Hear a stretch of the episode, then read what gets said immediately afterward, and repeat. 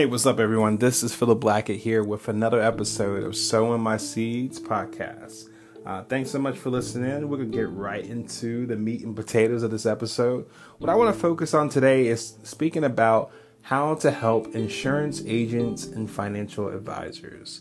Now, I'm grouping them up together because they have a similar type of business, right? Um, if you think about it, more than likely, they'll have a client that they're looking to essentially sell them some sort of product. Could be a financial product, could be an insurance product, um, just something along the lines that's with the goal of helping better their lives. Maybe to provide some sort of protection, um, some you know investment growth um, towards retirement, um, or taking care of their family or their loved ones. Um, maybe preparing for college tuition um, or also just to make sure that their car is taken care of in case, God forbid, they get into an accident. So, some sort of product that's going to offer some sort of value. What comes with that is also once you actually sell that person the product, there likely is going to be some sort of renewal. Uh, in particular, with insurance, as far as you're going to pay a premium um, once it renews for the next year.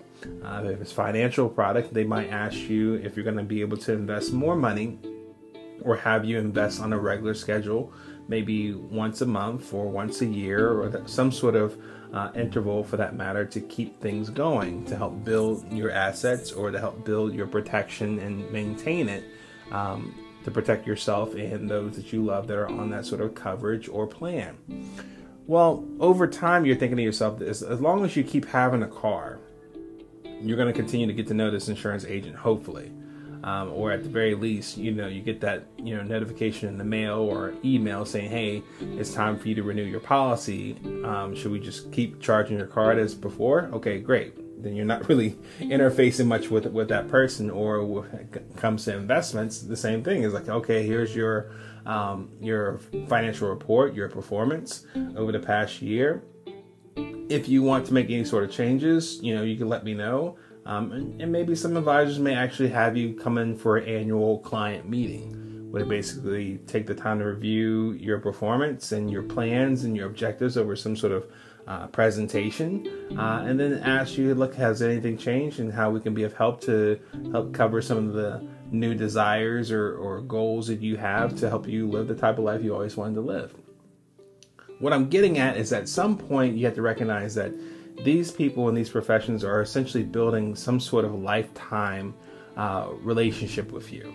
Um, there's a lifetime value that you have as their client. Uh, and if they're smart about that, you know, understanding that, hey, we want to, first of all, not lose this client from going somewhere else, let alone our competition. Uh, two, see if we can add on to more products and services that we can provide for that person that can also increase um, the monetary value of our relationship. But three, which I would think is probably more important, you want to build the goodwill um, and authority factor with, with your clients where they feel like they can trust you with anything that comes up, um, questions they have, dilemmas that they're facing, uh, issues that they just don't feel comfortable just sharing with anybody, um, that they can confide in you in. And if they're able to do that, then they're looking at you beyond just another necessary transactions so they can just drive the car as insurance is required to have. But they also look at you, hopefully, as more like a trusted advisor, maybe as a friend, as a confidant, that sort of thing. Um, and then in that sense, you're building a relationship beyond just the transaction. And one good way to do that is not only just meeting in person with the person uh, with the client every so often each year, um, but remembering the important events in that person's life maybe it's a birthday, an anniversary, uh, a kid's graduation, um, some sort of way you're keeping in touch with them and you're able to share in that goodness and that happiness, um, but also at the same time being able to rejoice while others are rejoicing and, and quite honestly cry when those are crying. Um, you know, as you go the course of a lifetime with somebody, not everything's gonna be great. Not everything's gonna be happy, happy, joy, joy sort of celebration sometimes it can be needed some sympathy, some condolences, um, some bereavement, some uh, empathy needed, you know, of losing a loved one or, you know, losing a job or, you know, some sort of loss that, that can be painful, you know, physical or mental or financial or even spiritual for that matter.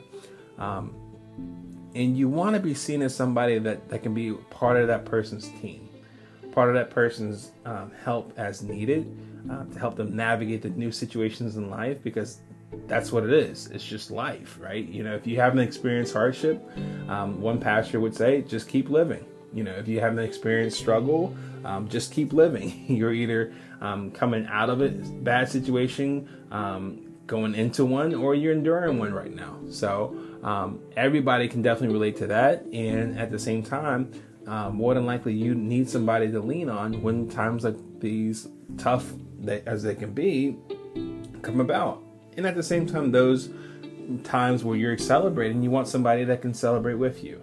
Um, so the thing I think about is how can you, as an insurance agent or financial advisor, just decommoditize yourself? Um, and really, that's going to be about building a relationship with somebody, um, building that connection, building that goodwill. And one great way to do that is through establishing greeting card campaigns. Um, it may sound like a little depersonalized when I say campaigns after greeting card, but the thing is, is that as you're building your own book of business, um, you have to look at it as a way is how do I set something up that I can keep track of the important events in my clients' lives, uh, and be able to do that in a way where I can effectively and efficiently be able to share communications with them uh, that go beyond just the email or beyond just the phone call or the in-person meeting um, but even more so being able to send something to them that they'll actually read at their mailbox and not just pitch away to the trash can thinking it's some spam or some sort of you know unwanted solicitation uh, or unwanted catalog you know advertising somebody's wares for buying. Um, and so i think that's one where i think about where if i was in that industry I would definitely get into um, a rhythm of sending birthday cards, anniversary cards, sympathy, condolence cards, thank you cards, referral cards. Um, it's one of those things that honestly, it can be a secret weapon for a lot of people that have been in this industry for a long time. Because ultimately, it's like more than likely somebody's going to remember and keep a greeting card. They may not remember the text message you sent. They definitely won't remember the email you sent amongst all the hundreds, if not thousands, of emails they get each year. Um, they may not even remember the in person meeting, depending on how that meeting goes. But there is a good chance that they may remember what you sent them over the mail. That's significant, that stands out, that's not just another bill, that's not a solicitation. It's something that you can just put on the kitchen table and it's something that as they pass by that kitchen table each day, they're reminded that somebody cares for them.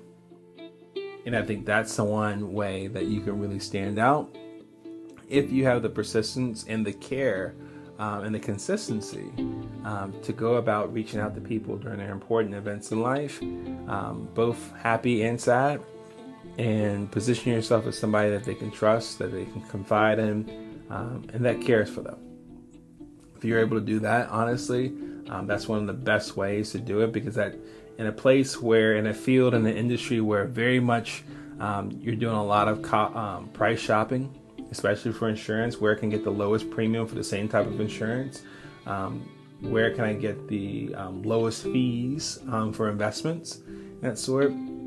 It's already a space that's more likely going down a race to the bottom when it comes to um, costs, premiums, fees, that sort of thing. Um, but what oftentimes will help make the difference and help decommoditize what you do is the type of person that they're working with and the type of relationship you have with your client. And greeting cards, being able to do that around the year, holidays included, um, and you do that consistently for every one of your clients uh, is one that I would highly recommend as a way to help differentiate and distinguish yourself in a way that can help you add more business um, to your book of business and honestly add more joy in what you do each day because you're building relationships with people you care about.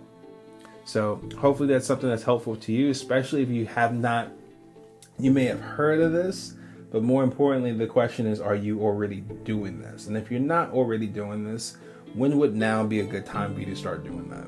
Okay.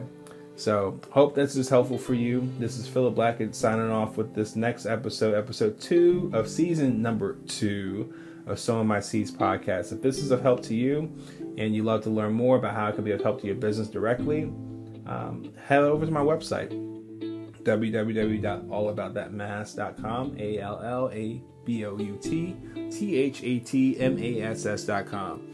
Um, there you can learn more about me and how it can be of help from past experience, my past background, uh, and love to be able to connect with you to see if we might be a good fit working together privately as well. Um, so, with that being said, hopefully this is something of value to you listening on this episode. Tune in tomorrow. We're going to talk about dermatology, um, skin. Very important. Uh, related field will be medical spas, uh, how you look good each day, each you know morning, and that sort of thing. Um, got something that I think could be really helpful for those in, in that space. So tune in uh, for tomorrow's episode of Sowing My Seeds podcast. So thanks so much. Take care. God bless, and we'll see you tomorrow on the next episode of Sowing My Seeds.